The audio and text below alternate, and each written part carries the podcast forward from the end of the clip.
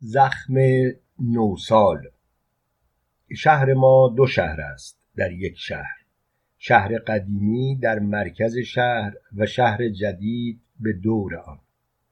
شهر قدیمی را دیوارهایی که یادگاریند از قرون وسطا از شهر جدید جدا می کند شهر قدیمی منطقه است بیزی شکل با قطری در حدود سه کیلومتر. خانه تمیز اما نامرتب و در هم بر هم. نیمه چوبی با بامهایی از سفال قرمز و مورب. به دور خیابانهای سنگ فرش شده قرار دارد.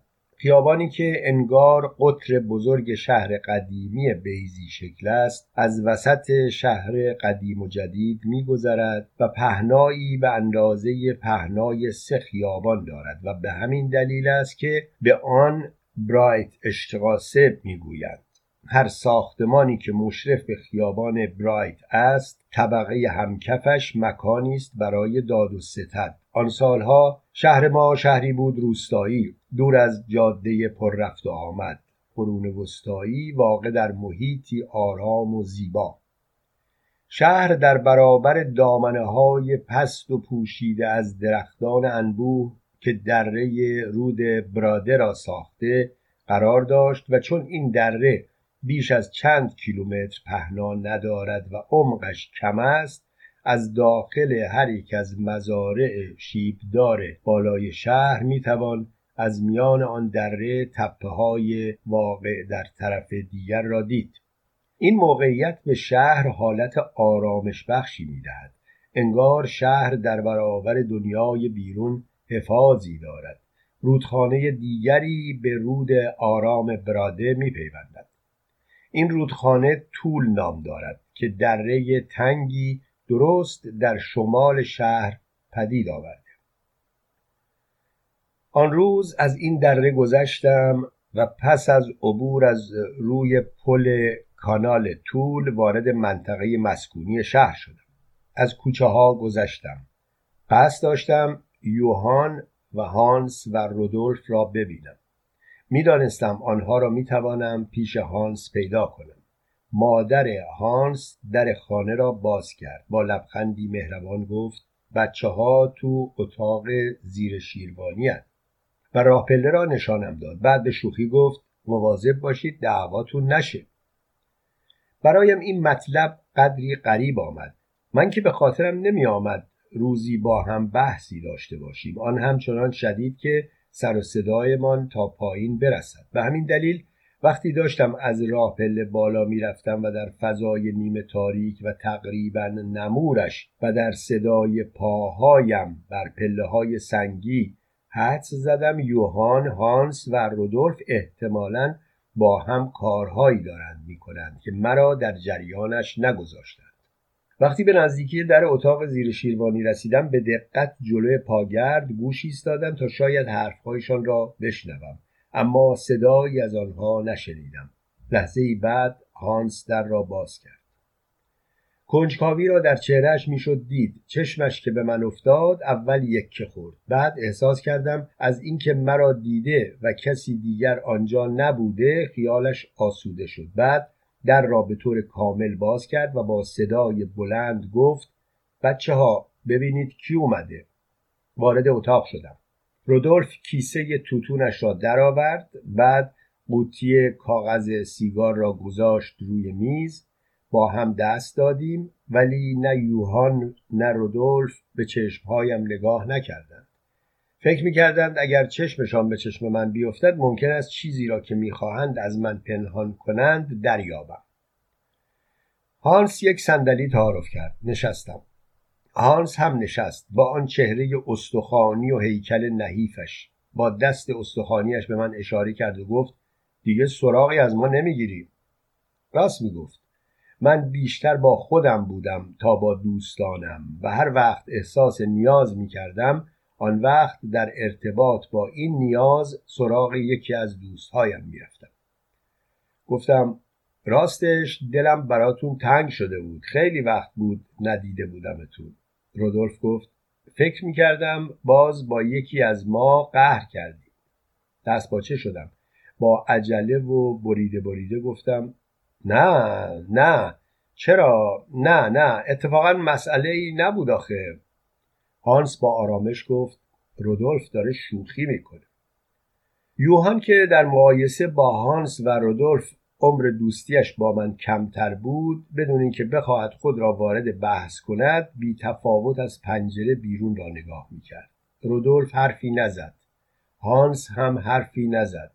من هم به فکر فرو رفتم و یاد روزی افتادم که به این خانه آمده بودم و داشتم کتاب رودولف را به هانس می‌دادم و از او می‌خواستم که به رودولف بگوید من با او حرفی ندارم. مثلا می‌خواستم با رودولف به هم بزنم. سکوتی که بر جمع چهار نفره ما سایه انداخته بود دقیقه طول کشید. رودولف با دستهای کوتاه و خپلش عینک پنسیش را درآورد به چشم گذاشت و با سلیقه بسیار سیگاری پیچید. چوب سیگاری درآورد و سیگار را نوک آن گذاشت. بعد از آن که سیگار را روشن کرد به یوهان گفت می‌کشی؟ یوهان نگاهش را به داخل اتاق زیر شیروانی چرخاند و گفت فعلا نه. هانس دریافت که سکوت بچه ها اگر بخواهد به این منوال ادامه پیدا کند ممکن است من کنجکاو را کنجکاوتر کند و کنجکاوی من بسیار احتمال داشت به کشف رازی منجر شود که آنها از من مخفیش می‌کردند. به همین دلیل رو به من کرد و گفت خب تعریف کن بینم این روزها چیز تازه‌ای نوشتی؟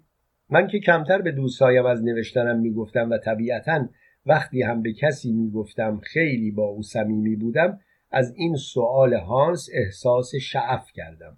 در حالی که سعی می‌کردم تظاهر به فروتنی بکنم سرم را پایین انداختم و به میز چشم دوختم و با صدای آرامی شمرده و آهسته گفتم یه چیزایی نوشتم.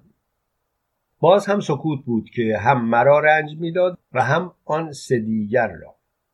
فکر کردم جواب هانس را خیلی کوتاه دادم و باید بیشتر حرف بزنم.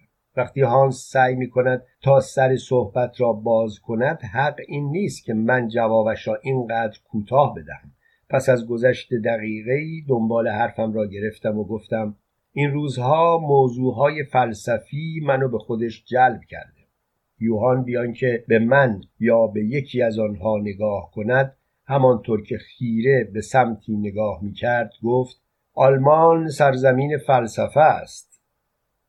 آن روز از این حرف یوهان هیچ برداشتی نکردم یا دست کم برایم مفهومی منفی نبود اما بعدها متوجه شدم که یوهان آن روز به نوعی کار مرا نفی کرده چرا که بیشتر به عمل معتقد بوده تا حرف و فلسفه بافی.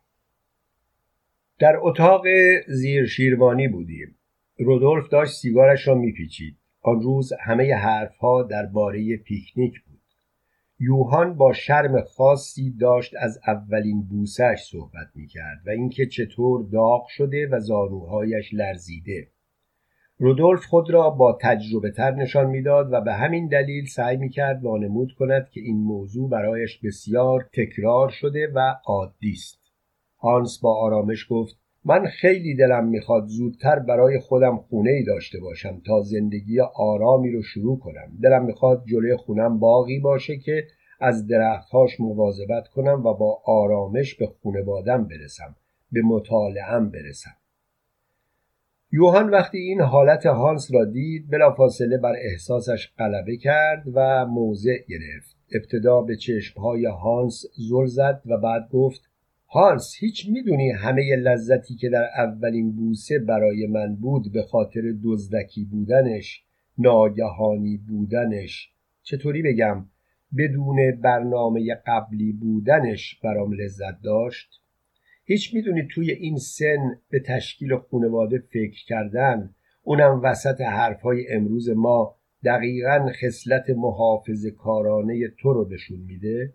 نشون میده که نمی‌خوای پا به دنیای تجربه های ناشناخته بذاری. هانس که متوجه شده بود یوهان بد جوری مچش را گرفته دست به دامن مغلطه شد و گفت ببینم چند درصد از مردها ازدواج می‌کنن؟ ها به من بگین اکثریت قریب به اتفاقشون. خب توی مردهایی که ازدواج کردن ما آدم محافظ کار هم داریم مبارز هم داریم پس کسی که یه همچین آرزویی داره نمی‌تونه به محافظ کاری متهم بشه. یوهان سیگار نیمه رودولف را گرفت پوکی به زد. بعد چشم دوخت به چشمهای هانس و آرام گفت خودت بهتر از هر کسی می‌دونی که حرف من درسته. همین هم برای من کافیه و واسه بحث و مجادله لزومی نمی‌بینم. هانس باز خود را از تک و تا نینداخت و جواب داد تو خودت رو اهل منطق می‌دونی اما وقتی حرفت منطقی رد میشه به مبهمگویی پناه می‌بری. تابع احساس شدن دلیلی بر وارد تجربه های تازه و ناشناخته شدن نیست. یوهان لبخندی زد و گفت دوست من رفیق حرف تو پیش ما که دوستهای تو هستیم به تنهایی معنا نمیشه بلکه کارای دیگت هست که این حرف تو رو برای ما معنا می‌کنه. برای ما که با هم بزرگ شدیم با هم رشد کردیم. رودولف برای اینکه اختلاف نظر رفقایش پیش من بیشتر برملا نشود میانه را گرفت و گفت من فکر می‌کنم ببینیم فیلسوف ما نظرش درباره موضوع چیه. من که منتظر چون این موقعیتی نبودم دست پاچه شدم و با دست پاچگی گفتم من درباره این موضوع نه نظری ندارم. رودولف با خنده گفت عزیزم چرا می‌خوای حرفاتو برای خودت نگرداری چه اشکالی داره نظرت رو راجع به این مرحله از زندگی بگی؟ هانس دنبال حرف رودولف را گرفت و گفت من که اشکالی نمی بینم هیچ عیبی هم نمی بینم بهتر ما نظرهامون رو برای هم بگیم. رودولف میان حرف هانس پرید و گفت البته اگه رفتار ما رو توی این سن مبتزل ندونیم من که در این چند لحظه چند ضربه ناگهانی خورده بودم سکوت کردم یعنی حرفی نتوانستم بزنم. یوهان با پوزخند گفت شاید نمی‌خوای ما بدونیم تو با دختری دوست هستی. با شادی نگاهی به یوهان کردم بعد مردد ماندم که چه بگویم. آیا از اوا حرفی به میان بیاورم یا نه؟ در آن لحظه احساس کردم دنیای من و اوا نباید وارد این بحث های حقیر بشود. پس بهتر بود صحبتم را با بحث در این مرحله از سنمان شروع می کردم. به همین دلیل گفتم من فکر می کنم هر کسی حق داره هر دوره از زندگیشو همون جور که لازم می‌دونه بگذرونه. چون اگه غیر از این باشه بهتر آدم بره صومعه جزئیت ها رودولف با شیطنت گفت بله باید آدم این دوره رو اونجور که دلش می‌خواد بگذرونه. ولی میونه خواستن تا تونستن خیلی فاصل هست. یوهان بیان که متوجه منظور رودولف شده باشد گفت بله خیلی ها هستن که توی این سن لازم می‌دونن با دختری باشن. اما این امکان براشون وجود نداره. یعنی اون دختری رو که می‌خوان نمی‌تونن داشته باشن. یا اگه با هم دوست شدن پسر نمی‌تونه دوستی رو رابطه رو به اون جاهایی که می‌خواد بکشونه. رودولف گفت من فکر می‌کنم آدمی که اجتماعی نیست و با مردم کمتر نشست و برخواست داره طبعا نمی‌تونه با دختری دوست بشه. در آن جمع تنها من بودم که می‌دانستم منظور رودولف کسی نیست جز من. به همین دلیل یک راست رفتم سر اصل مطلب و گفتم من فکر کنم زیبایی بعضی از روابط به اینه که میون همون دو نفر محفوظ بمونه. رودولف گفت بعضی ها در پناه پنهانکاری می‌خوان خودشون رو مرموز جلوه بدن. یوهان که حرفای ما او را تا حدودی به فکر فرو برده بود با بدخلقی گفت من فکر می‌کنم یه خورده دست از مبهمگویی برداریم. ما می‌تونیم برای مشکلات همدیگه راه حلهایی پیدا کنیم. خندیدم و گفتم خوشبختانه من در این زمینه مشکلی ندارم. یوهان این حرف را به خودش گرفت و فکر کرد از نخستین تجربه بوسش که در جمع گفته دارم به عنوان یک مشکل صحبت می کنم به همین دلیل بلافاصله گفت من که هیچ مشکلی ندارم و برای همین از هر لحظه مصاحبتم با الکه لذت می‌برم. همینو بس. من فکر می‌کنم آدم مثل رودخونه باید زندگی کنه. یعنی هر کسی به زندگیش نظر میندازه چیز پنهونی توش نباشه هانس گفت البته منظور یوهان از رودخونه بیشتر نهره چون خیلی از رودخونه ها هست که خیلی عمیقن و پهن و برای همین هم نمیشه قهرشون رو دید. رودولف متوجه شد که بحث دارد از موضوع مورد نظرش دور می شود گفت من فکر می کنم باید ترتیبی بدیم تا برای آدولف دوست دختری پیدا بشه. این حرف برایم ناگهانی بود. احساس کردم تمام واگنهای زنگ زده و خاکالود ایستگاه قطار با صدای مهیبی از روی بدنم میگذرد. از جا بلند شدم و گفتم آقا من نیازی نمی بینم که نامی از دوستم ببرم تا به شما ثابت بشه که من نیازی به کمک شما ندارم. شما بهتره از خواهرتون به عنوان یه معدن دوست دختر استفاده کنید و اتاق زیر شیروانی را ترک کردم رودولف تا یوهان را دید از دوچرخش پیاده شد. نزدیکتر رفت و در گوش یوهان آهسته گفت یوهان میای بریم دنبال آدولف؟ یوهان با تعجب پرسید واسه چی؟ گفت مگه نمی‌بینی چه به خودش رسیده؟ یوهان گفت خب رسیده که رسیده. مگه کار بدی کرده؟ رودولف گفت نه اما هر روز ساعت سه به بعد آقا ترتمیز می‌کنه و میره سر قرار. یوهان گفت سر قرار؟ با کی؟ رودولف گفت اینطور که پیداست باید طرف دختر باشه. خب پس آدولف هم یکی رو برای خودش پیدا کرده. پیدا کرده چیه؟ داشته. تو خودت بودی که می‌گفتی آدولف دروغ میگه. این پسره آب زیر کار رو به این زودی ها نمیشه شناخت. یوهان دست رودولف را گرفت و گفت بیا بریم زیاد در مورد زندگی خصوصی مردم کنجکاوی نکن. رودولف گفت راستش کنجکاوی زیاد برام مطرح نیست. این کنجکاوی نیست که منو دنبال آدولف کشونده. پیدا کردن دستاویزه. بهانه است که منو بادار می‌کنه دنبال آدولف راه بیفتم. یوهان نگاهی به دوچرخه رودولف انداخت و گفت زیاد به خودت سخت نگیر. بی خود خودتو به این ور اونور نکشون. اگه چیزی باشه خودش رو میشه. شهر ما خیلی کوچیکه.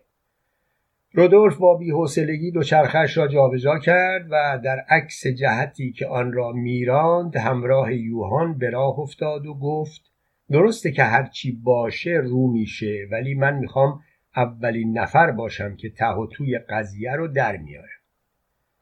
یوهان که می‌دید رودولف از راهش برگشته و همراه او دارد میآید با خاطری آسوده گفت تو یه دستاویز می‌خوای.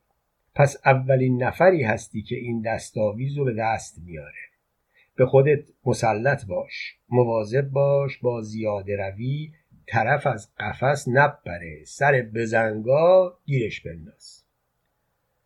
رودولف با اینکه با یوهان بود اما پی در پی سر برمیگرداند و به مسیری که آدولف رفته بود چشم میانداخت و عاقبت تاب نیاورد و گفت خیلی دلم می‌خواد ببینم دوست دخترش چه شکلیه.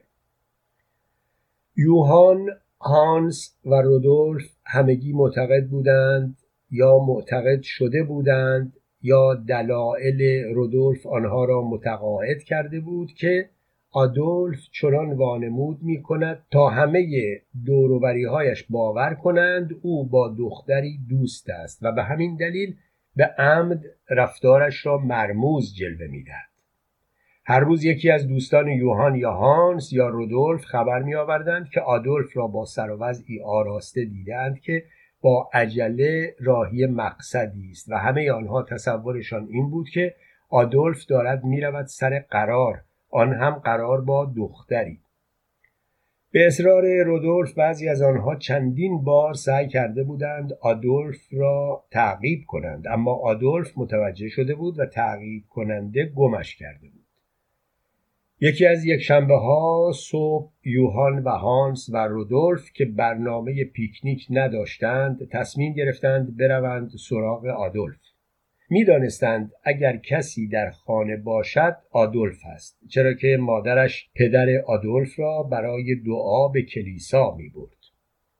آنها وقتی با آدولف در ساختمان آن طرف باغ به گفتگو نشستند هر سه دیگر پذیرفته بودند که آدولف با دختری رابطه دارد اما علت رفتنشان به آنجا اعتراف به این موضوع نبود بلکه تنها دلیلشان آگاهی از نام و نشان دوست دختر آدولف بود. یوهان پرسید خب نمی‌خوای بگی طرف کیه؟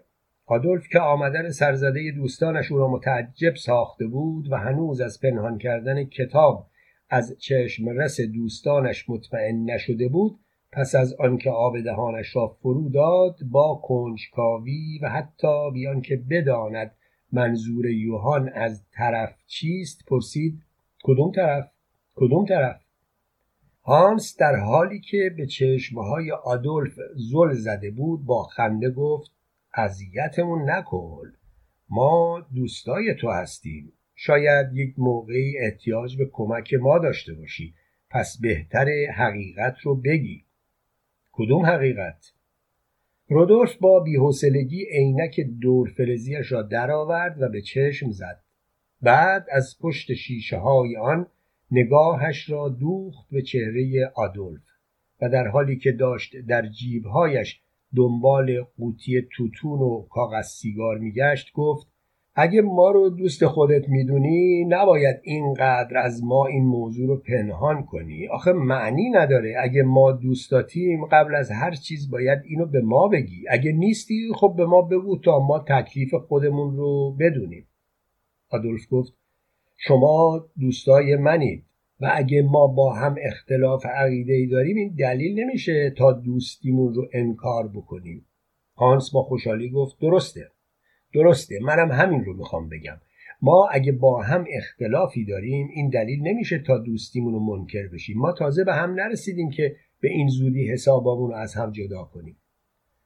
آدولف با بیحوصلگی جواب داد کسی منکر دوستیمون توی این جمع نشده. کسی هم یا دست کم خود من چیزی رو از شما پنهون نکردم و نمی کنم اگه منظورت به من نیست پس تو این جمع به کیه؟ لحظه بر جمع چهار نفره آنها سکوت غلبه کرد. بعد یوهان برای آن کرشته گفتگو پاره نشود گفت راستش دوست دختر داشتن چیزی نیست که آدم بخواد از دوستای خودش مخفی بکنه. آدولف به سرعت سر تکان داد و گفت منم همین عقیده رو دارم. یوهان سرش را خاراند با تزلزل نگاهی به آدولف انداخت و گفت ولی تو پنهان می‌کنی مخفی می‌کنی. اگه ما رفیقت نیستیم خب به ما بگو تا ما تکلیفمون رو بدونیم. اگه رفیقت هستیم پس چرا یه همچی موضوعی رو از ما مخفی می‌کنی؟ آدولف با بیتابی جواب داد به عیسی قسم که من چیزی برای گفتن به شما ندارم. رودولف زیرکانه لبخندی زد و گفت نه خیلی به مسیح معتقدی. هانس گفت من فکر می‌کنم ما چهارتا باید با هم باشیم و مشکلاتمون رو با هم در میون بذاریم و با هم حلش بکنیم. آدولف گفت من شماها رو دوست دارم چون شماها دوستای دوره بچگیم هستیم. من اگه هم بخوام شما رو فراموش کنم نمی‌تونم.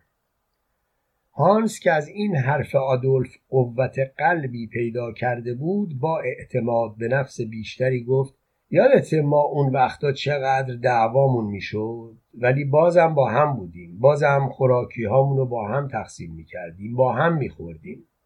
آدولف به کنایه گفت ولی من دوست دختری ندارم که بشه اونو با هم تقسیم کنیم. بچه ها از اینکه نتوانسته بودند از آدولف حرفی بیرون بکشند دمق بودند. اما هنوز امیدشان را از دست نداده بودند. یوهان پس از گذشت لحظاتی سکوت را شکست و گفت اگه تو رو با یه دختر سر قرار گیر انداختیم اون وقت چی؟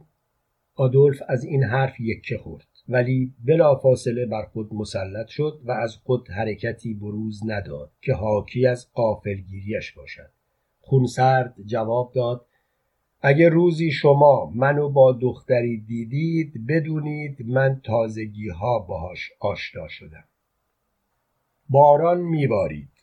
هانس در اتاق زیر شیروانی قدم می‌زد و رودولف و یوهان روی صندلی نشسته بودند و داشتند سیگاری را دوتایی با هم میکشیدند. یوهان پک محکمی به سیگار زد و سرفش گرفت. بعد از آنکه سرفش تمام شد از جا برخاست و پنجره اتاق را باز کرد و سرش را از آن بیرون آورد. قطرات باران بر سر و رویش بارید. اما او تا آنجا که جا داشت هوای بیرون را به ششهایش فرو داد. بعد پنجره را بست و برگشت سر جایش. رودولف تحسیگار را به او پیشنهاد کرد. یوهان با اشاره دست جواب منفی داد و بعد چشم دوخت به هانس و گفت من فکر نمی کنم آدولف با دختری دوست شده باشد رودولف متفکرانه دنباله حرف یوهان را گرفت و گفت اوایل نمی‌دونم چرا فکر می‌کردم آدولف حتما باید با دختری دوست شده باشه. تمام دخترای شهر رو که ممکنه با پسری دوست بشن می‌شناسم و مطمئنم که با آدولف رابطه ای ندارم. هانس با لحنی موزیانه گفت نکنه آدولف ما رو به بازی گرفته و می‌خواد کنجکاوی ما رو بیشتر تحریک کنه. یوهان که چشمانش نشان می‌داد موضوع تازه ای را کشف کرده با صدایی بلند گفت من مطمئنم آدولف با دختری دوست نیست اما نمی‌خواد رک به ما بگه چون میترسه ما دوست دخترامونو به رخش بکشیم. رودولف گفت هیچ بعید نیست می‌تونه اینطور باشه. یوهان مصمم از صندلی برخاست و چشم دوخت به چشمهای رودولف و آهسته آنقدر آهسته که هانس به سختی توانست بشنود که او چه می‌گوید گفت من ته و توی قضیه رو در میارم. مطمئن باش تا چند روز دیگه خبر دقیقش رو براتون میارم. هانس پرسید چطوری؟ یوهان بیان که سؤال هانس را شنیده بینگارد باز آهسته به رودولف گفت از فردا بعد از ظهرا سایه به سایش میرم. رودولف سری تکان داد و گفت مگه کم کسی آدولف رو تعقیب کرده؟ یوهان با خنده پیروزمندانه گفت من راهشو بلدم. روش من حتما موفق خواهد بود.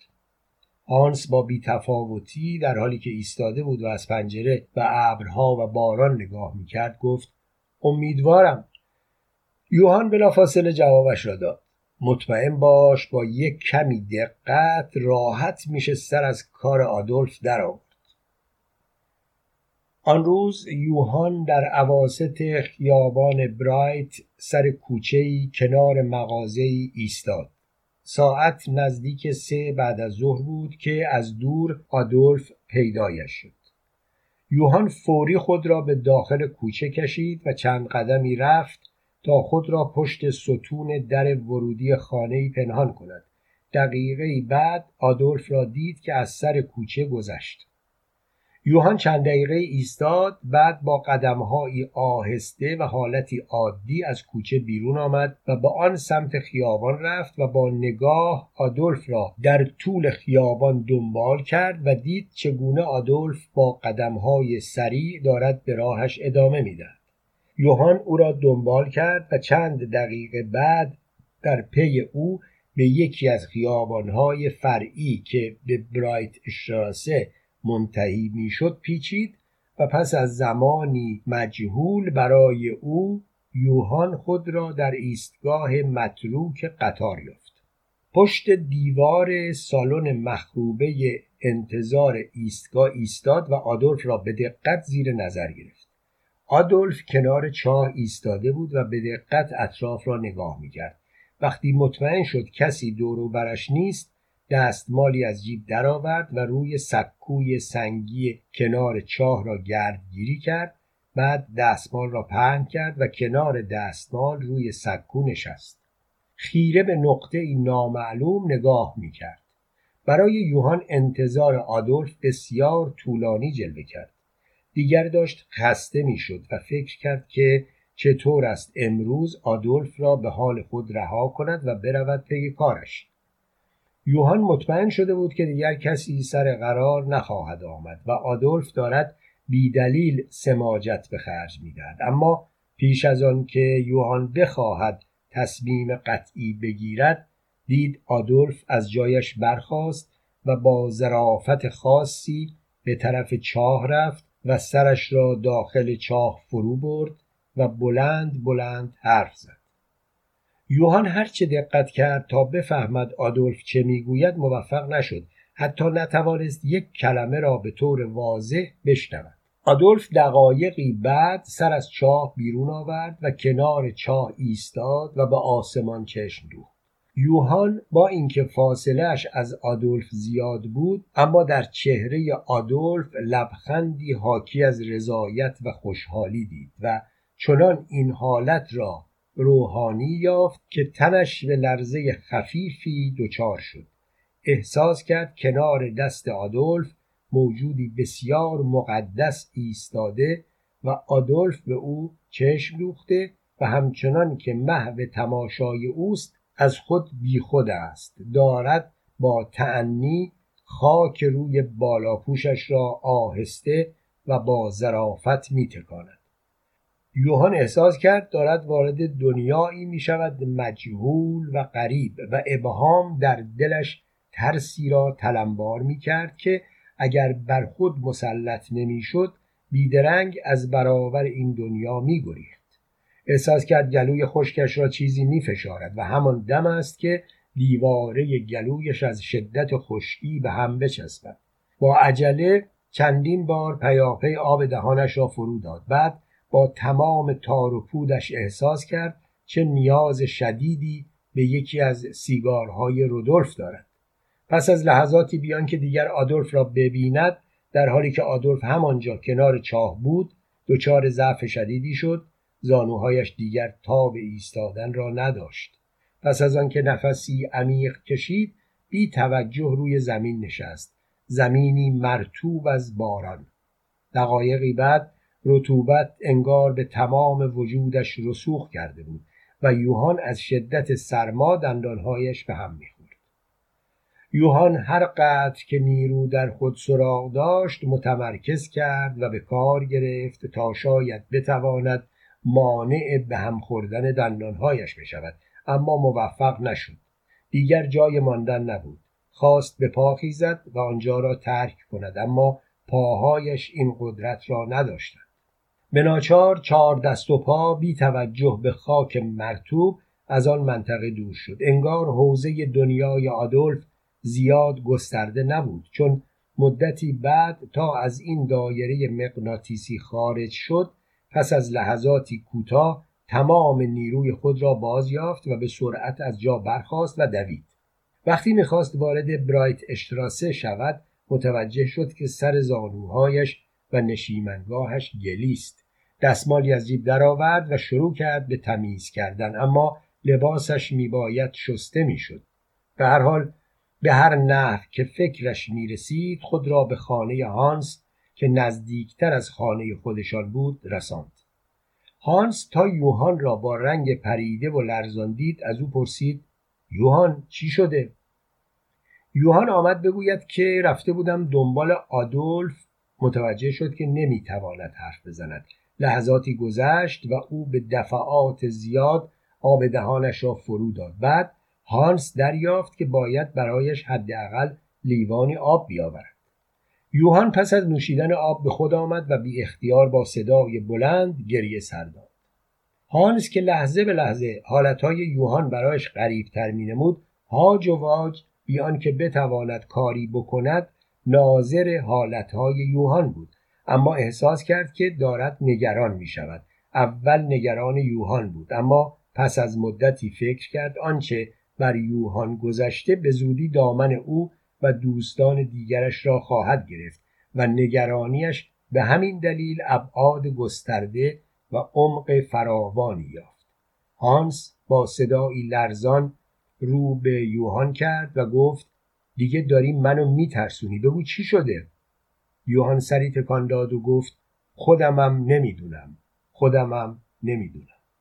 هانس بعد از رفتن یوهان با اینکه هوا تاریک شده بود با عجله خود را به خانه رودولف رساند و برای او حال یوهان را تعریف کرد.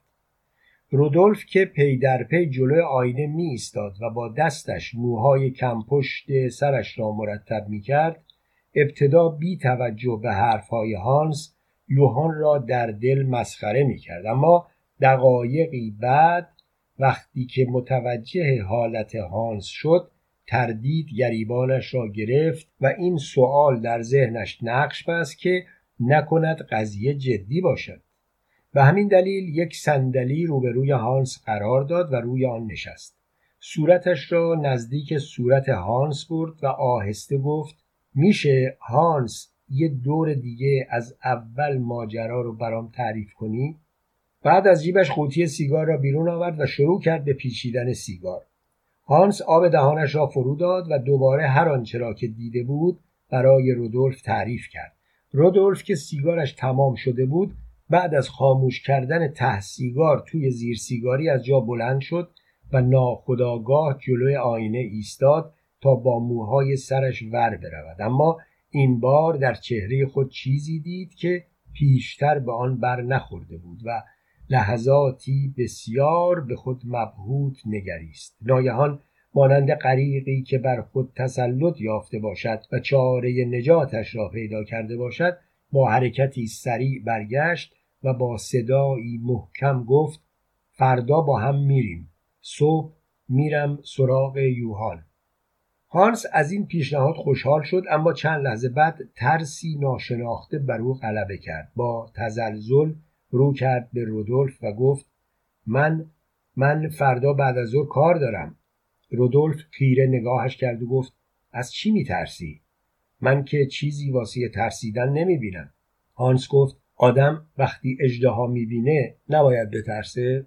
رودولف به مسخره گفت ببخشید آقای زیکفرید نمی‌دونستم اینقدر بزدلی. بعد از هانس فاصله گرفت. هانس قدمهای رودولف را شمرد و در ذهن صدای قدمهای او را با تمام زیر و بمهایش به خاطر سپرد. ناگهان احساس کرد در ذهنش جوابی برای حرف رودولف پیدا کرده.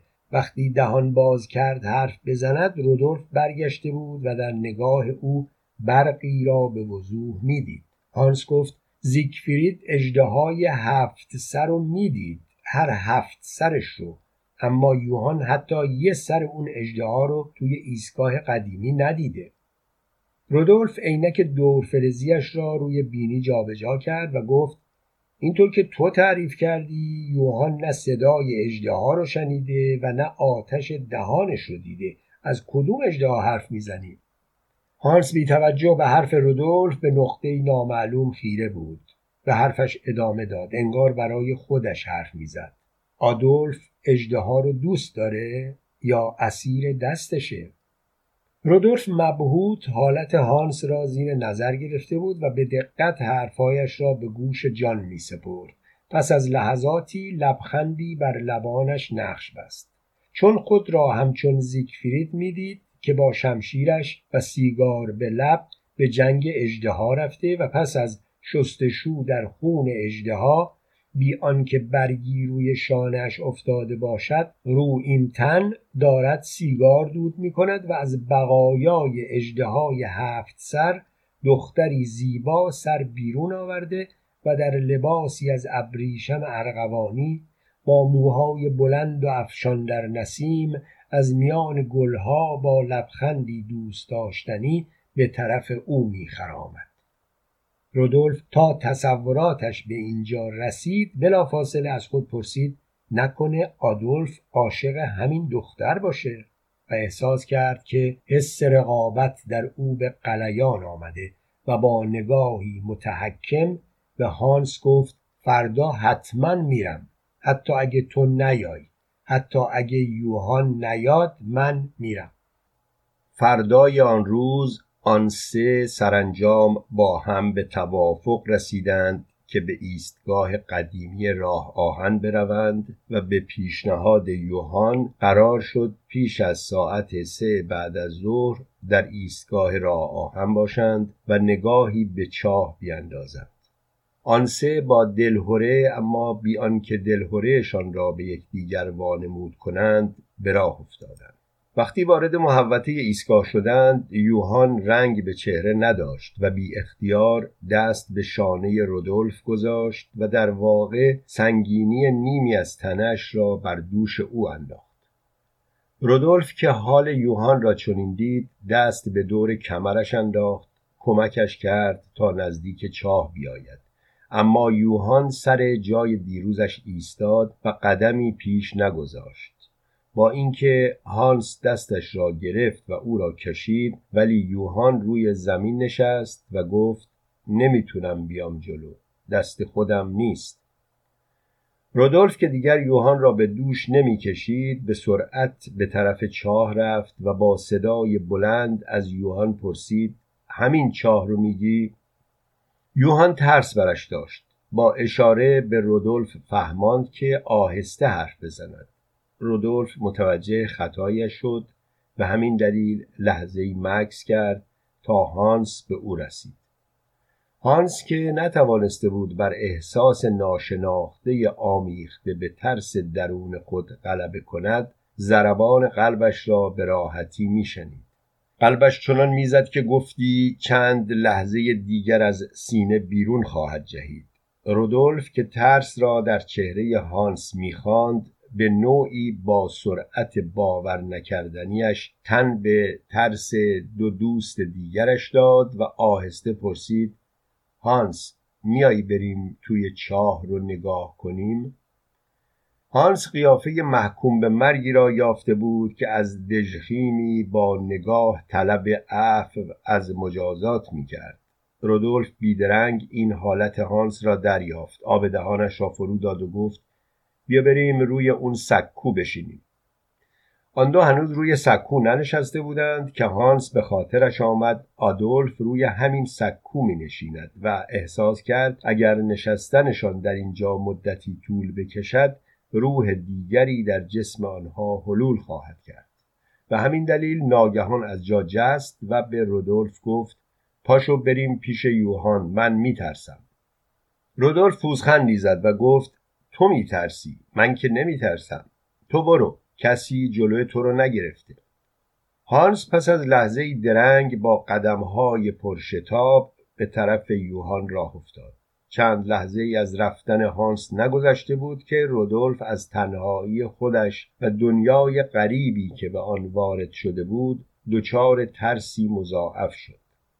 از روی سکو بلند شد ابتدا با قدمهای شمرده و آهسته به طرف تل واگنهای زنگ زده رفت بعد پذیرفت که بروز ترسش به دوستان ترسیدهش هیچ اشکالی نمی‌تواند داشته باشد. پس دوان دوان به طرف هانس و یوهان رفت. اما وقتی به آنها رسید با اینکه نفس نفس می‌زد بی اختیار گفت صدایی توی واگنهای زنگ زده به گوشم خورد. رفتم اون طرف. دیدم دو نفر دارن میان. اومدم پیش شما که از اینجا بتونم کاراشون زیر نظر بگیرم. و بدون توجه به لباس تازهش روی زمین نمور نشست و از جیبش قوطی سیگارش را درآورد و سیگاری پیچید. سیگارش به نیمه نرسیده بود که ناگهان دستی سیگار را از لب رودولف بیرون کشید و گفت بذار بقیهش رو من بکشم. رودولف که خشکش زده بود و از ترس نزدیک بود غالب توهی کند صدا را شناخت. صدای یوهان بود.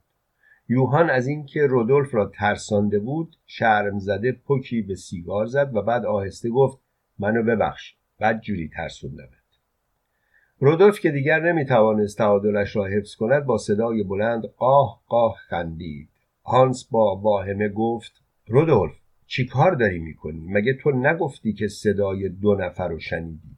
رودولف سعی کرد جلوی خندش را بگیرد اما دید قادر به این کار نیست دستش را روی دهانش گذاشت اما همچنان میخندید. هانس تمام نیرویش را جمع کرد و از پشت دستش را روی دهان رودولف فشرد. اما فراموش کرد که فقط روی دهان رودولف را بگیرد.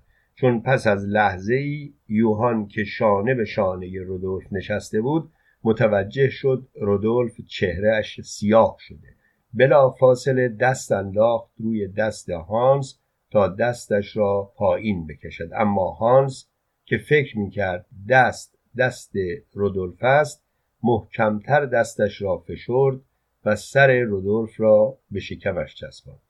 هانس کم چون خواب زدگان چشم به چاه داشت احساس سوزشی روی دستش کرد. ولی این احساس درد چنان شدت یافت که هانس فریاد دردی سر داد و دستش را رها کرد.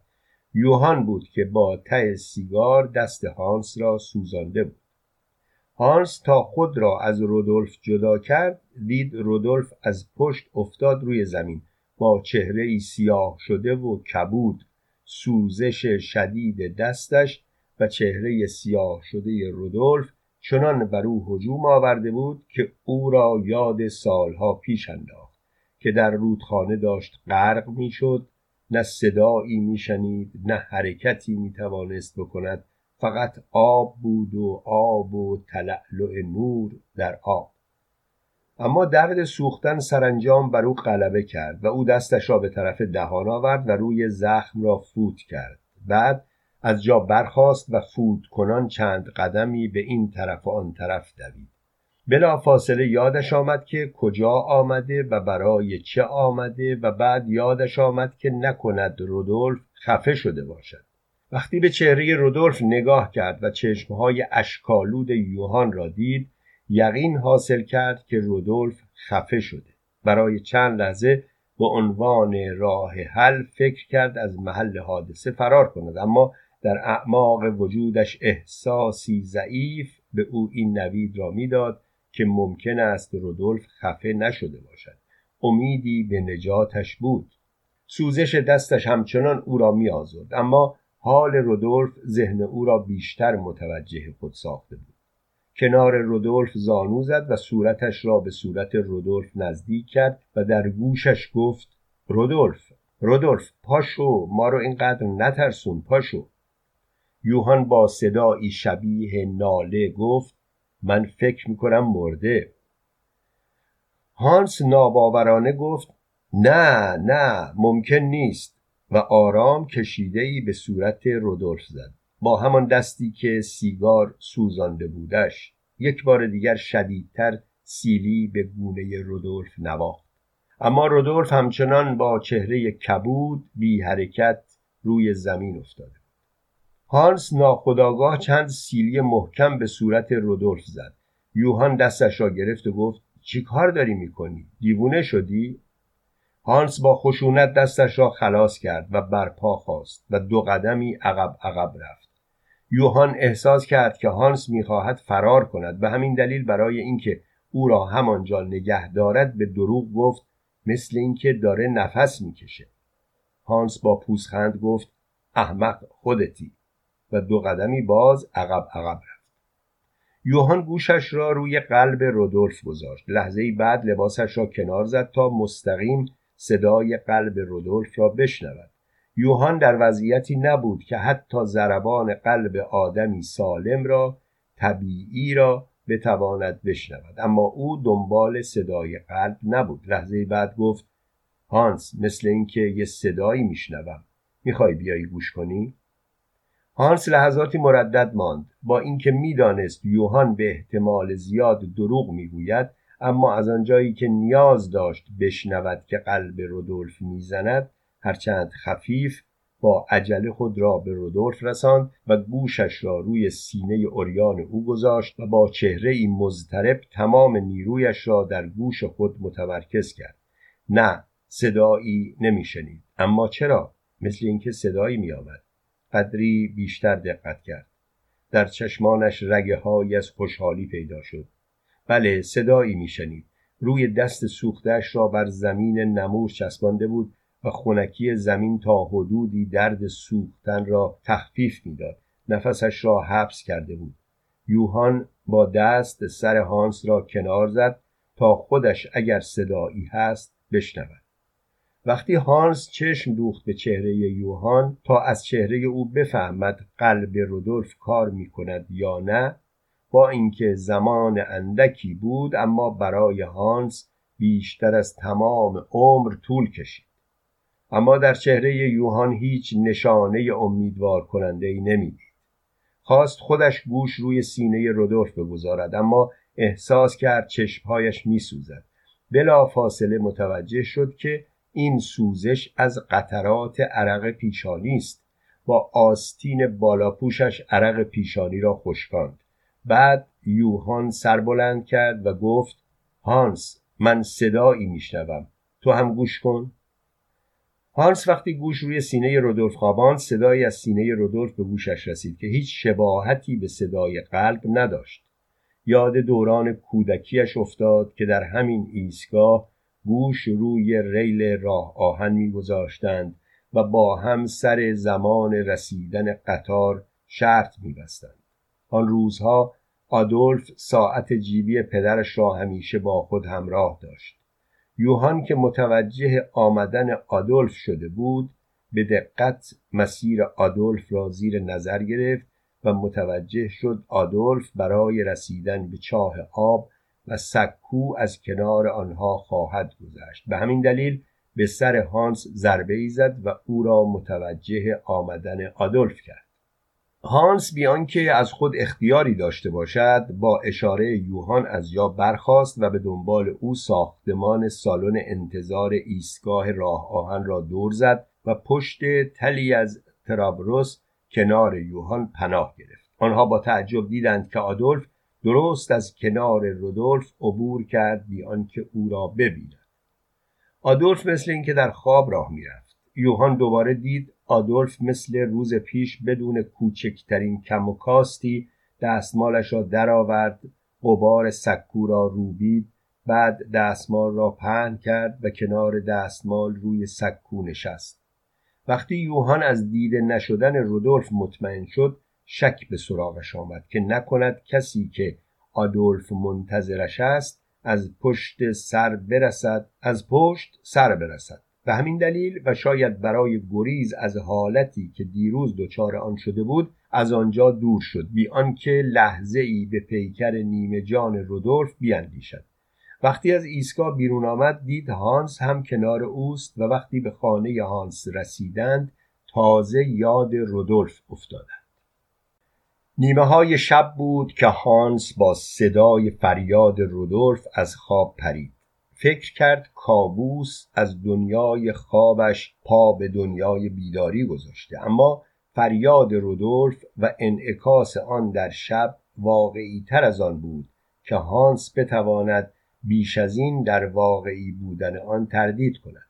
از اتاق زیر شیروانی سرش را بیرون آورد. سرمای شبانگاهی به پوست صورتش خنکی پاشید. رودولف را دید خاکالود و تکیده. از حرکاتش به راحتی می‌شد دریافت که از دیدن هانس خوشحال است. هانس اول چیزی که به فکرش رسید ساکت کردن رودولف بود. داد نزن الان میام. رودولف گفت هانس بیا که دارم از ترس دق می‌کنم. چرا منو اونجا ول کردید و رفتید؟ هانس نفهمید چطور خود را به کوچه رساند. وقتی به رودولف رسید اول کاری که کرد او را در آغوش گرفت. محکم فشرد. نه از سر محبت بلکه برای اطمینان. وقتی گوشت و استخوان رودولف را در بازوان خود گرفت وقتی گرمای نفس رودولف را روی صورتش احساس کرد وقتی صدای او را که می گفت هانس هانس چرا منو تنها گذاشتید؟ شنید نفسی از روی آسودگی کشید و با شادی خنده ای سر داد و گفت خوشحالم رودولف که حالت خوبه خوشحالم رودولف خوشحالم که سالمی. رودولف هانس را از خود دور کرد و با دلخوری گفت زیاد مطمئن نباش که سالمم. هانس با دلواپسی پرسید مگه اتفاقی برات افتاده؟ جاییت صدمه دیده؟ رودولف گفت بله مغزم. و با انگشت سبابه به شقیقش اشاره کرد. هانس پرسید چرا؟ مگه چی شده؟ رودولف گفت اونجا میموندید و می‌دیدید. من هنوز متعجبم که چطوری زنده موندم. مگه چی دیدی؟ مگه چی شده؟ رودولف حرف تو واضح بزن. منو عذاب نده. من از عصر تا حالا هزار دفعه مردم و زنده شدم. رودولف گفت عوضش من یه دفعه مردم و دیگه زنده نشدم. هانس گفت اگه زنده نشدی پس این کیه اینجا داره با من حرف می‌زنه؟ رودولف گفت من فقط می‌دونم که دیگه بعد از ماجرای امروز بعد از ظهر بعد از اون چیزایی که دیدم هیچ وقت نمی‌تونم رودولف گذشته رو تو خودم ببینم با خودم ببینم. هانس صدام دیگه صدای خودم نیست گوشام دیگه گوشای خودم نیست چشمام دیگه چشمای خودم نیست حتی سایم دیگه سایه خودم نیست. هانس که از حرفهای رودولف یکه خورده بود از سرمای نیمه شب به خود لرزید و در پی آن دلالهایش صدا کرد. هانس دست رودولف را گرفت و گفت بیا بریم تو اینجا وانستا از سرما دارم میلرزم. هانس خواست اصرار کند اما زبانش لای دندانهای لرزانش قرار گرفت که از درد به خود پیچید. اما دست رودولف را ول نکرد و رودولف را کشان کشان داخل خانه برد و در را از پشت بست و از پله ها با هم بالا رفتند. یوهان وقتی دید آفتاب دارد در میآید و هنوز خواب به چشمهایش راه نیافته از تلاش برای خواباندن خودش دست کشید. آهسته از رخت خواب بیرون آمد. لباسهایش را پوشید و از خانه زد بیرون. وقتی به برایت اشتراسه رسید آفتاب همه جای خیابان افتاده بود. خیابان را آهسته طی کرد و این کار را به عمد انجام داد. چون می‌خواست روز در ذهنش رسمیت بیابد و شب با آن همه ابهامش به تمام معنا از ایستگاه راه آهن دور شود. سرانجام تصمیم گرفت برود طرف ایستگاه راه آهن. هر قدر به ایستگاه نزدیکتر می‌شد صدای قلب خود را بهتر میشنید. سعی کرد بر خود مسلط شود و به همین دلیل خود را سرزنش کرد که چرا اینقدر به ترس میدان داده تا این طور وحشت در تمام تصمیمهایش راه یافته باشد. البته فقط توانست ترس را تخفیف دهد نه آنکه از خود بیرون کند. و همین تخفیف وحشت کافی بود تا او را به ایستگاه بکشاند. وقتی به ایستگاه رسید اول جایی را که نگاه کرد چاه بود و بعد سکوی سنگی کنار چاه. بعد از حالت خود دچار تعجب شد چرا که احساس کرد هر قدر به طرف چاه می رود ترسش بیشتر می شود این شجاعت را از کجا یافته بود؟ این شجاعت تا به حال کجا بوده؟ به راحتی کنار حصار چاه ایستاد و بدون کمترین تردیدی نگاهش را به درون چاه انداخت. هیچ ندید جز سیاهی. با نگاه روی زمین دنبال سنگریزه گشت. آن را یافت. قدمی به جلو رفت. خم شد و آن را برداشت. بعد آن را به درون چاه پرتاب کرد و گوش تیز کرد اما صدایی نیامد. سنگریزه درشتتری را انتخاب کرد و به درون چاه انداخت. اما باز صدایی از چاه بر نخواست کنار سکو دستمالی افتاده بود. با قدمهایی شمرده و مطمئن به طرف سکو رفت. دستمال را برداشت و تکاند سکو را گردگیری کرد. بعد دستمال را روی سکو پهن کرد و کنار دستمال نشست. از روی سکو به جایی که دیروز با هانس و رودولف در آنجا پناه گرفته بود چشم دوخت از اینجا دیده نمی‌شد. یاد رودولف افتاد. پس چرا او رو ندیدم؟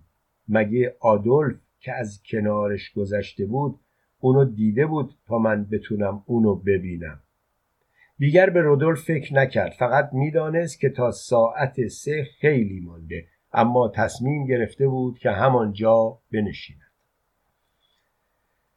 هانس پیشنهاد کرد که ستایی بروند پیش آدولف و حال و قضیه را با او در میان بگذارند.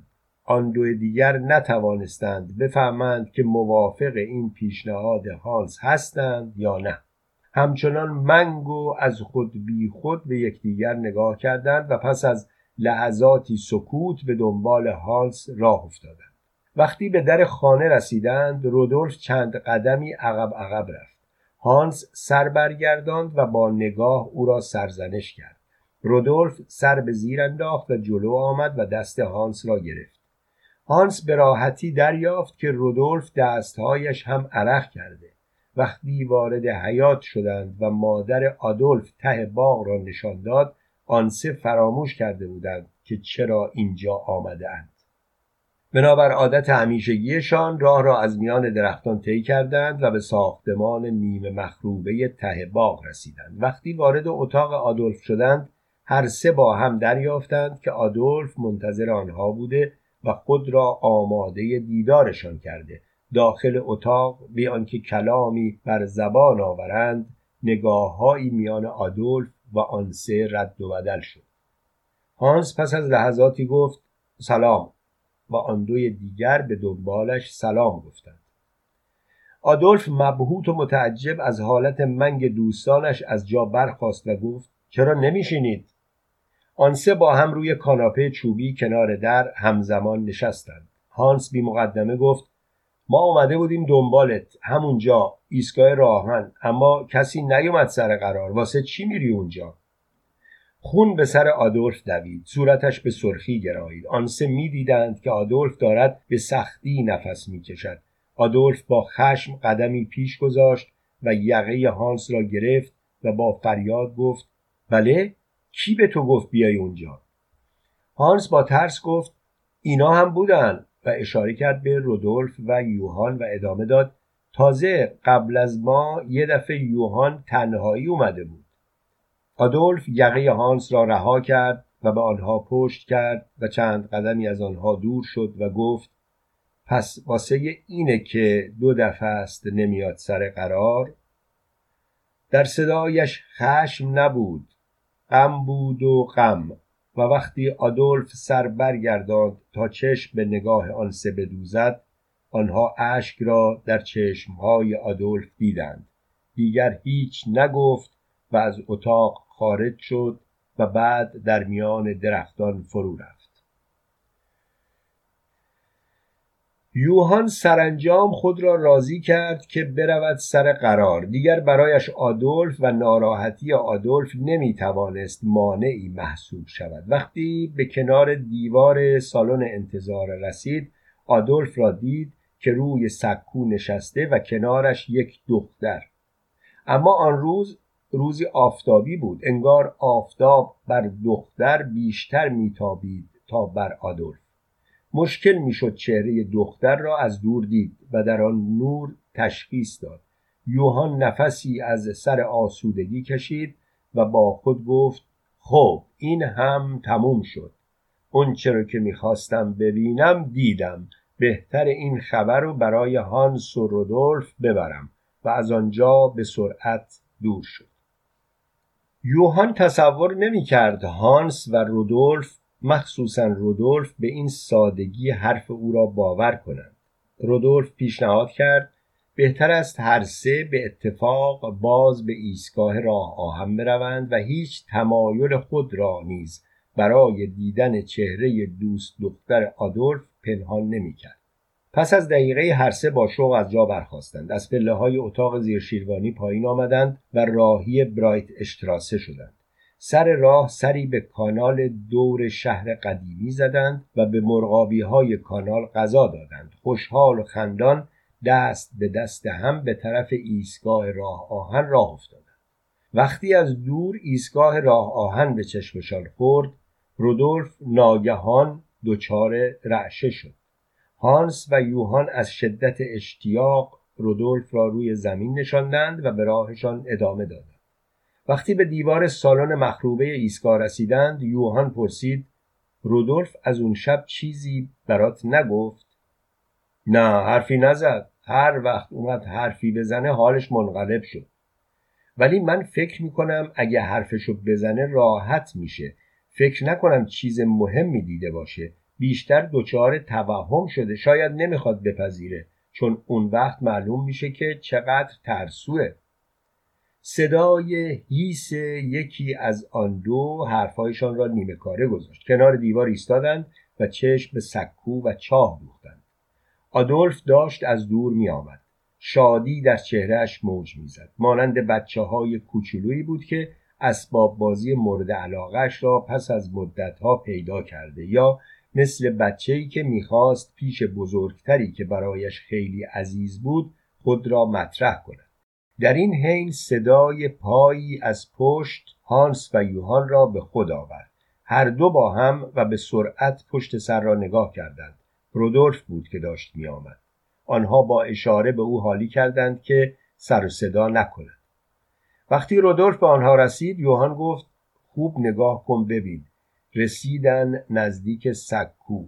ببین از پیش سکو رو گردگیری کرده و دستمال رو پهن کرده. دستمال قبلیش پیش منه و دستمال را از جیب درآورد. هانس که از صحبتهای درگوشی یوهان به رودولف چیزی نشنیده بود پرسید اینکه تنهاست پس دختره کجاست؟ رودولف گفت صدات رو میشنوه. مگه نشنیدی یوهان چی گفت؟ میگه دختره رو دیده. هانس گفت آخه اینجا نه درختی هست نه جلوی ما مانعی هست که بگیم آدولف رو می‌بینیم و دختره رو نمی‌بینیم. من که کسی رو جز آدولف نمی‌بینم. یوهان که انگار در خلصه فرو رفته باشد با تعنی و شمرده شمرده گفت ولی من می‌بینم خوب هم می‌بینم. لباسهاش سفیده اونم از حریر سفید. اگه تو حرف نزنی من صداشم میشنوم. رودولف که چشم به دهان یوهان دوخته بود هاج و واج به طرفی خیره بود که درست موازی سکو و محل نشستن آدولف و دوستش بود. همچنان که هاج و واج با دهان باز به حرفهای یوهان گوش می‌داد آهسته گفت آره منم دارم یه چیزایی می‌بینم. غلط نکنم صداشو هم دارم میشنوم. هانس سقلمهای به پهلوی رودولف زد و گفت ابله اینا این طرفن نه اون طرف. تو چطوری داری میبینیش؟ یوهان با خشونت نگاهی به چشمهای هانس انداخت و با تغییر گفت ساکت شو اینقدر حرف نزن بذار ما اون چیزی رو که می‌خوایم ببینیم. حالا اینقدر سر و صدا می‌کنی که آدولف متوجه ما بشه. دوستشم باز بذاره و بره. هانس با تمسخر گفت این مسخره بازی ها واسه چیه؟ من نمی‌فهمم شماها دیوونه شدید. رودولف با پا ضربه به ما تحت هانس زد و گفت خفه شد دیگه. هانس که از ضربه رودولف عصبانی شده بود یقه رودولف را گرفت و با صدای بلند سرش فریاد کشید. بیچاره مخبت. می‌خوای من حرفی نزنم که تو بیشتر بری تو عالم دیوونگی؟ به جهنم. هر بلایی می‌خوای سر خودت بیار اما از من نخواه چیزی رو که نمی‌بینم بگم می‌بینم. یوهان با کف دست مستقیم ضربه به صورت هانس زد. چنان که سرش از پشت به دیوار سالن مخروبه خورد. هانس از درد فریادی کشید. رودولف با زانو ضربه به زیر شکم هانس زد و هانس دوباره فریاد بلندتری سر داد و دلا شد و بعد چنبات بنشست. یک بار یوهان و رودولف متوجه شدند که آدولف با خشم دارد به طرف آنها می آید. هانس که متوجه آمدن آدولف شده بود به هر نحوی که می توانست درد را تحمل کرد و همراه رودولف و یوهان پا به فرار گذاشت. آدولف نیمه های شب بود که خود را در مقابل خانهشان یافت. خانه را دوری زد و از دیوار مخروبه باغ خود را به هر زحمتی که بود بالا کشید و بی توجه به گیاهان زیر پایش در تاریکی خود را به طرف ساختمان نیمه مخروبه ته باغ کشاند. وارد اتاقش شد. یک راست رفت طرف تخت. روی آن نشست. از زیر بالش کتابی درآورد و با صدای بلند و گریان آن را خواند. مادرش که منتظر او بود فهمید که به خانه برگشته. فانوس را که روشن نگه داشته بود شعلهاش را بالا کشید و به طرف ساختمان ته باغ راه افتاد. در راه از خود می‌پرسید چه بر سر پسرم آمده؟ او که پسر سالمی بود. نزدیکی های ساختمان ایستاد و به شعر آدولف گوش داد. هیچ وقت باورش نمی‌شد آدولف اینطور با احساس کلمات را ادا کند. دقت کرد. کلمه ها آلمانی بود ولی هر قدر به خود فشار آورد نتوانست معنی کلمات را بفهمد. آدولف چه می گفت برای چه زاری می کرد اما دیگر او به آدولف فکر نمی کرد تمام حواسش پی یافتن معنای کلمات بود و اگر به احساسی در لحن آدولف توجه می کرد به دلیل کمک گرفتن در یافتن معنا بود. سرانجام دریافت که بیهوده دارد تلاش می کند با افسوس آهی کشید و برگشت که به ساختمان اصلی بازگردد. لحظه ای درنگ کرد و فانوس را بالا گرفت و زل زد به نور فانوس.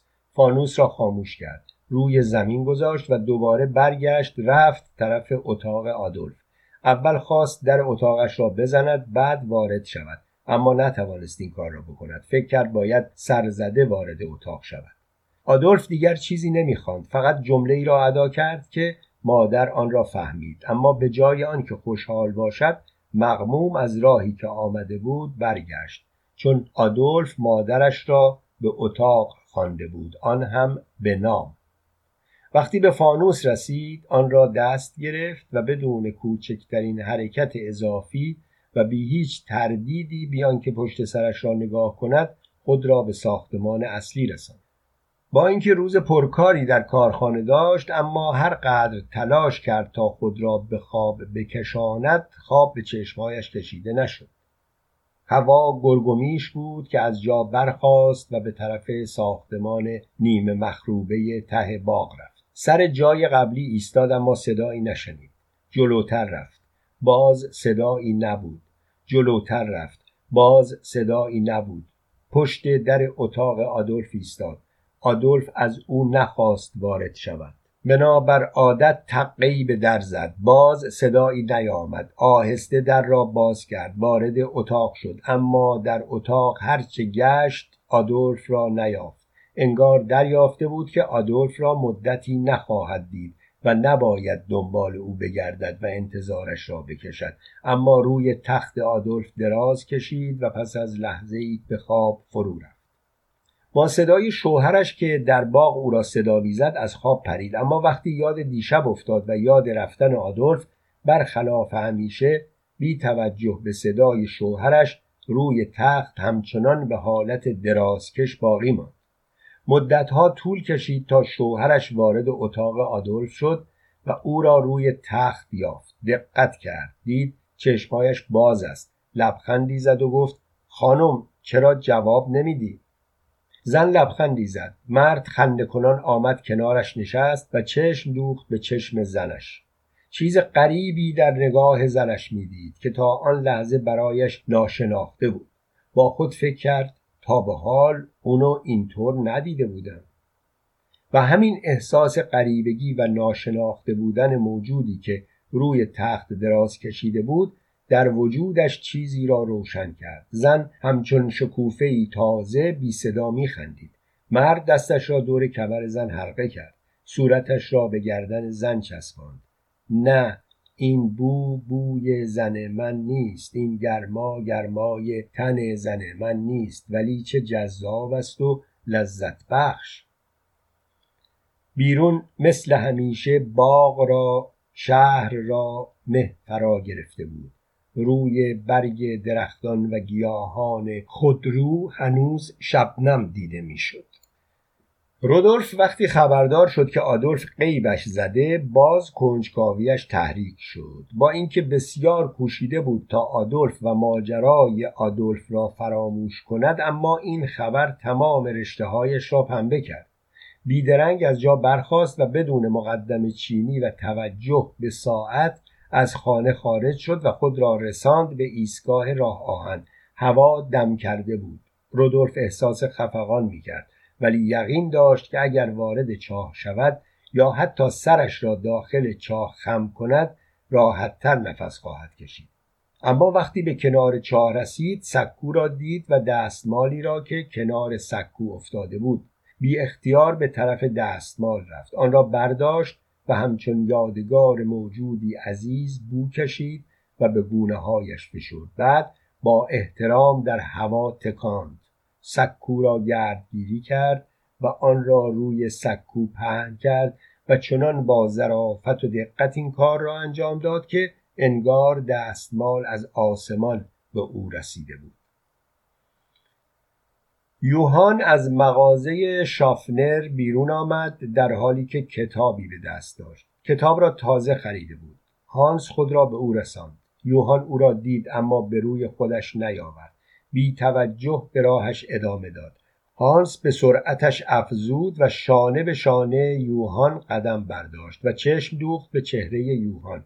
با لبخند گفت منو می‌شناسید آقا؟ فراموشم نکردین؟ یوهان جوابی نداد و به راهش ادامه داد. هانس دستش را روی شانه یوهان گذاشت و گفت می‌خوای آشتی کنیم؟ اتفاق مهمی که نیفتاده. یوهان آهی کشید و گفت می‌خواستی چی بشه؟ به هر حال ما همگی کار بدی کردیم که رفتیم سر قرار آدولف. هیچ می‌دونی یه هفته است ازش خبری نیست؟ ابتدا هانس قدری تعجب کرد. بعد به خنده گفت این کارها از آدولف بعید نیست. یوهان لحظه بعد به فکرش آمد که اگر سر قرار نمی رفت از کجا به اینجا می رسید که الان هست؟ پس وارد شدن به دنیای آدولف با همه عیبهایش یک حسن هم داشته. اما ممکن بود خود آدولف به موقع دست یوهان را می گرفت و او را به دنیای خودش می برد و این چقدر خوب بود. هانس که از سکوت و بیاعتنایی یوهان حوصلش سر آمده بود گفت فکر نمی کنی شورش رو در آورده باشی؟ یوهان فقط سر برگرداند و نگاهی به او انداخت و به سرعت قدمهایش افزود. یوهان حدس می‌زد باید دنبال آدولف برود. و حدس می‌زد آدولف باید در شهر اورسبورگ باشد. یک روز صبح که هوا گرگومیش بود از شهرش بیرون آمد و پای پیاده در جاده به راه افتاد. نزدیکی های ظهر بود که به آنجا رسید. وقتی وارد شهر شد شهر را زنده تر از شهر خودشان یافت. آدمها در خیابانها با سرعت بیشتری در رفت و آمد بودند. مغازه ها بیشتر درهایشان باز و بسته می‌شد.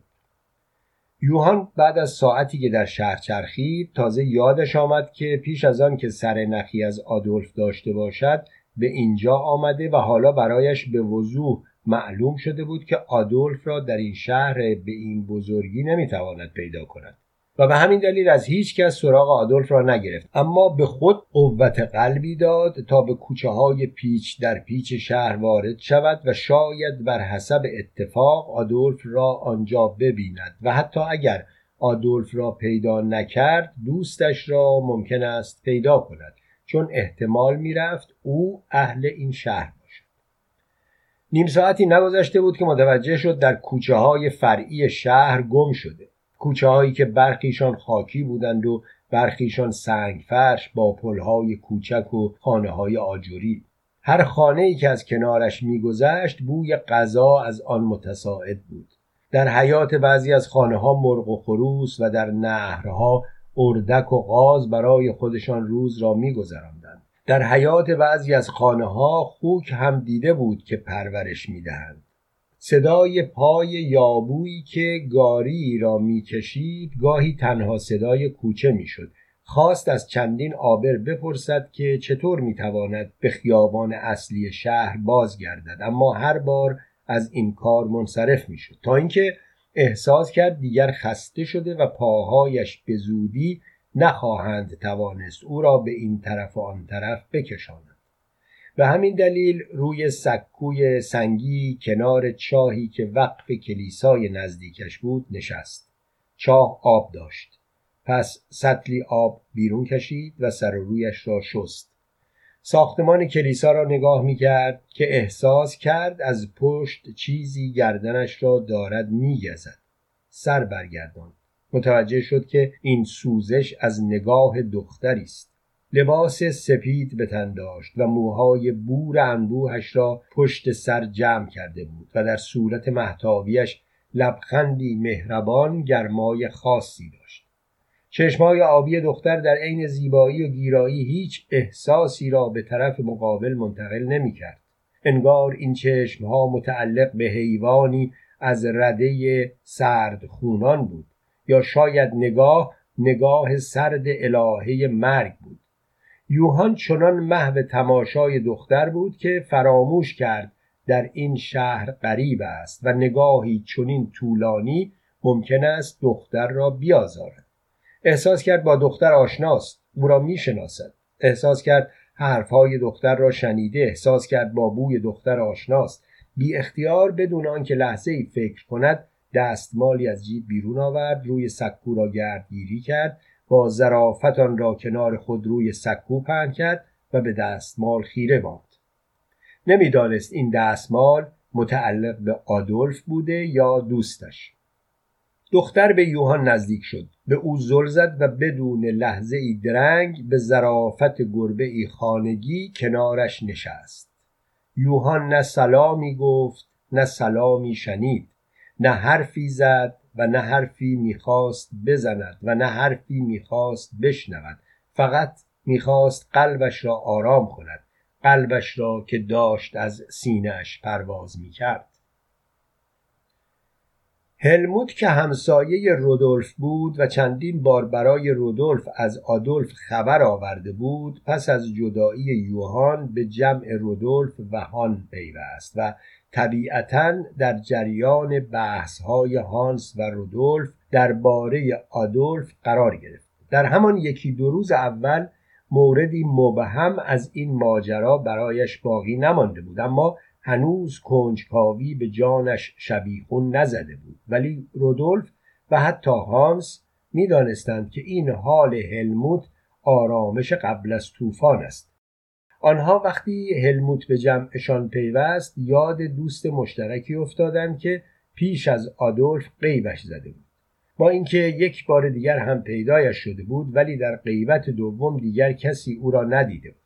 یکی از دوستان هلموت که با هم هم کلاس بودند برایش از یوهان خبر آورد که یوهان هر روز حدود ساعت دو نیم در حالی که لباس تمیزی پوشیده و موی سرش را به دقت شانه کرده از جلوی مغازه پدرش میگذرد و به کوچه ای میپیچد که این کوچه به ایستگاه قدیمی راه آهن منتهی می شود. وقتی هانس این خبر را از هلموت شنید در جمع سه نفریشان بیدرنگ جبهه گرفت و گفت من که حاضر نیستم بیام ایستگاه راه آهن. هلموت که شوخ بود و بیشتر چیزها را به شوخی برگزار می کرد با خنده گفت هانس اونجا ایستگاه راه آهن نیست. قبلا از اونجا قطار حرکت می کرد کسی از تو نمی‌خواد بری سفر اونم با قطار. هانس نگاهی قذبالود به هلموت انداخت و گفت پسر پررو نشو.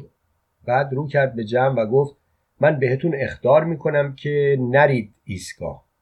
رودولف پوکی به سیگارش زد و گفت هانس یه موقعی آدولف هم همین حال تو رو داشت. همین حرف تو رو می‌زد. انگار سه چهار ماه دیگه نوبت توست که قیبت بزنه. این حرف رودولف وحشتی به جان هانس ریخت که آن دو دیگر به راحتی جای پای آن وحشت را در چشمهای هانس دیدند. هانس همچون جن زدگان در حالی که عرق کرده بود و قطرات عرق بر پیشانیش دیده می‌شد از جا جست و عقب عقب رفت. هلموت متعجب از حالت هانس نگاهی به رودولف انداخت و پرسید هانس چه شده؟ چرا یه دفعه اینطوری شد؟ تو که چیزی نگفتی. رودولف با اشاره دست هلموت را دعوت به سکوت کرد. بعد از جا برخاست و به طرف هانس رفت. هانس هر دو دستش را پیش گرفت تا از نزدیک شدن رودولف جلوگیری کند. رودولف در نزدیکی های دست هانس ایستاد. دل سوخته نگاهش کرد و آرام گفت هانس منم رودولف. چرا داری از من فرار می‌کنی؟ هانس لحظه کنجکاو رودولف را برانداز کرد و بعد از مدتی او را به جا آورد. رودولف را دور زد و برگشت روی صندلی نشست که چند دقیقه پیش نشسته بود. بعد در حالی که به نقطه نامعلومی خیره بود گفت یه سیگار برام بپیچ. رودولف بیان که بخواهد بیان که بداند وقتی به خدا آمد دید در ایستگاه متروک راه آهن کنار دیوار سالن انتظار ایستاده. اما چیزی که او را به خدا آورد تنها بودن یوهان روی سکو به جای آدولف بود. از خود پرسید یوهان اونجا چیکار می‌کنه؟ مگه اون نبود که اون همه به ما اعتراض می‌کرد؟ چرا کاری کردیم تا آدولف متوجه پاییدن ما بشه؟ حالا بیمهابا رفته سر جای آدولف نشسته. عجیبه. بلند صدا زد. یوهان یوهان بدو بیا اینجا. یه موقع می‌بینی آدولف سر برسه. یوهان انگار صدای او را نمیشنید و سرگرم گفتگو با کسی بود. رودولف ابتدا سرزنش کنان او را مینگریست اما پس از مدتی ناگهان لرزشی بر او غلبه کرد و ترس بر وجودش خیمه زد. چرا که دید دختری با لباسی سر تا سر سپید دورتر از سکو ایستاده و کتابی به دست دارد و آن را می‌خواند. کتاب برایش آشنا بود. انگار جایی آن را دیده بود. اما هرچه در آن لحظه به خود فشار آورد نتوانست به یاد بیاورد که آن کتاب را کجا یا دست چه کسی دیده است. دیگر چشمهایش نمی توانست یوهان را ببیند و نه دختر را. فقط نگاه سرد دختر بر تمام حس بیناییش غلبه کرده بود. با اینکه ساعتها از آمدن غروب میگذشت اما او آنجا همچنان سر پا ایستاده بود و خیره به نقطه ای نامعلوم مینگریست. رودولف به دشواری توانست هانس و هلموت را راضی کند تا با هم به ایستگاه راه آهن بروند. البته به آنها نگفت که به جای آدولف یوهان را کنار چاه دیده. تنها خواست با برانگیختن کنجکاوی آنها درباره آدولف آنها را با خود همراه سازد. به هر حال آن سه سرانجام به راه افتادند. هلموت همچنان به مزه خود مشغول بود و از شکل و قیافه دخترک می‌پرسید. می‌خواست زیباییش را ارزش گذاری کند اما به چیزی که رودولف فکر نمی‌کرد همین معیارهای هلموت بود. پیش از آنکه به ایستگاه برسند هانس با تحکم به هلموت گفت ببین از اینجا به بعد حرف زدن موقوفه. مواظب باش دیگه حرفی نزنی حتی در گوشی. آرام آهسته به کنار دیوار سالن انتظار رسیدند و هر سه وقتی یوهان را روی سکو دیدند با تعجب به همدیگر نگاه کردند. رودولف لبخندی پیروزمندانه زد و با حیس آهستهاش آنها را از تکرار کار خودش باز داشت چرا که هیچ بعید نبود آنها یوهان را صدا بزنند. آنها به دقت کوچکترین حرکت یوهان را زیر نظر داشتند که احساس کردند پشت سرشان کسی ایستاده. رودولف با ترس سر برگرداند تا ببیند کیست که چنین بی صدا آنها را تعقیب کرده. اما وقتی آدولف را دید از شدت تعجب نزدیک بود بیفتد روی زمین و به همین دلیل به دیوار تکیه داد. آدولف بی توجه به نگاه آن سه و بی توجه حتی به وجود آنها دقایقی چند با تعجب سپس با خشم یوهان و سکو را نگریست. بعد غمگنانه سر به زیر انداخت و زیر لب آهسته گفت این چه سرنوشتیه که من دارم؟ اوا که با من بود. این کلمات را تنها رودولف شنید. هانس و هلموت حیرت زده تر از آن بودند که بتوانند چیزی بشنوند. آدولف پشت به چاه کرد و از جیبش کتابی را بیرون آورد و آرام به زمین انداخت و زیر لب گفت این کتاب مال خودت اوا. و بعد به سرعت قدمهایش افزود. اما هم همه جماعتی کثیر رودولف هلموت و هانس را به خود آورد جماعتی که از پشت تراورس ها پیدایشان شده بود. رودولف یک لحظه چشم به سکو دوخت اما نه اثری از یوهان بود و نه از دوستش. بعد به جمعیت نگاه کرد که هر یک چوب و چماقی در دست داشتند و با خشم به طرف آنها می آمدند. رودولف احساس کرد باید از جلوی جمعیت فرار کند بیان که بداند چرا. اما پیش از آنکه پا به فرار بگذارد خم شد و کتاب را برداشت. بعد پا به فرار گذاشت. ده قدمی ندویده بود که دید تنهاست. ایستاد. سر برگرداند. دید هانس و هلموت همچنان هاج و واج ایستادند فریاد زد. چرا وایستادین؟ چرا فرار نمی‌کنین؟ آنها تازه به خود آمده بودند و همچون رودولف بیدلیل فرار اختیار کردند. رودولف از مغازه بیرون آمد در حالی که کتابی به دست داشت. کتاب به نظر تازه می آمد هانس که او را تعقیب کرده بود خود را به او رساند. رودولف تا هانس را دید نگاهش را به سمت دیگری انداخت و بی توجه به راهش ادامه داد. اما هانس به سرعتش افزود و شانه به شانه رودولف راه رفت و نگاهش را دوخت به چهره رودولف. با لبخند گفت منو می‌شناسین آقا؟ فراموشم نکردین؟ رودولف جوابی نداد و به راهش ادامه داد. هانس دستش را روی شانه رودولف گذاشت و گفت اتفاق مهمی نیفتاده افتاده. بعد هانس یاد چند ماه پیش افتاد که دیداری شبیه به همین دیدار با هم داشتند. بلافاصله کتاب را به دقت نگاه کرد و بی اختیار به آن اشاره کرد و گفت چند ماه پیش هم یوهان این کتاب خریده بود. رودولف پوزخندی زد و به سرعت قدمهایش افزود. هانس جلوتر رفت. بعد روبروی رودولف ایستاد. رودولف که سینه به سینه هانس ایستاده بود بر رو بر او را نگاه می‌کرد. بعد کتاب را بالا آورد. صفحه اولش را نشان داد و گفت می‌بینی؟ این کتاب من نخریدم. هدیه شده. و نوشته ای را بالای صفحه اول کتاب با انگشت نشان هانس داد. هانس امضا را دید که صاحب امضا نامش اوا بوده و دقت نکرد که ببیند آن بالا تقدیم به آدولف نوشته شده نه رودولف. رودولف کتاب را بست و هانس را دور زد و به راهش ادامه داد. هانس بر جای مانده بود و بی اختیار خیابان را نگاه می کرد یکا یک مغازه ها را از نظر گذراند. سپس آمد و رفت مردم را به مغازه ها زیر نظر گرفت. چقدر اندک بودند مردمی که وارد مغازه ها می شدند. از کنارش یک گاری پر از سبزی رد شد. بوی تربار آن قسمتی را که هانس ایستاده بود پر کرد. صدای پای مادیان گاری در مغزش پیچید. انگار ذهنش مغزش دالانی بود سنگ فرش شده پیچ در پیچ و این گاری با این چهار پا از آن عبور می کرد به ناچار راه افتاد.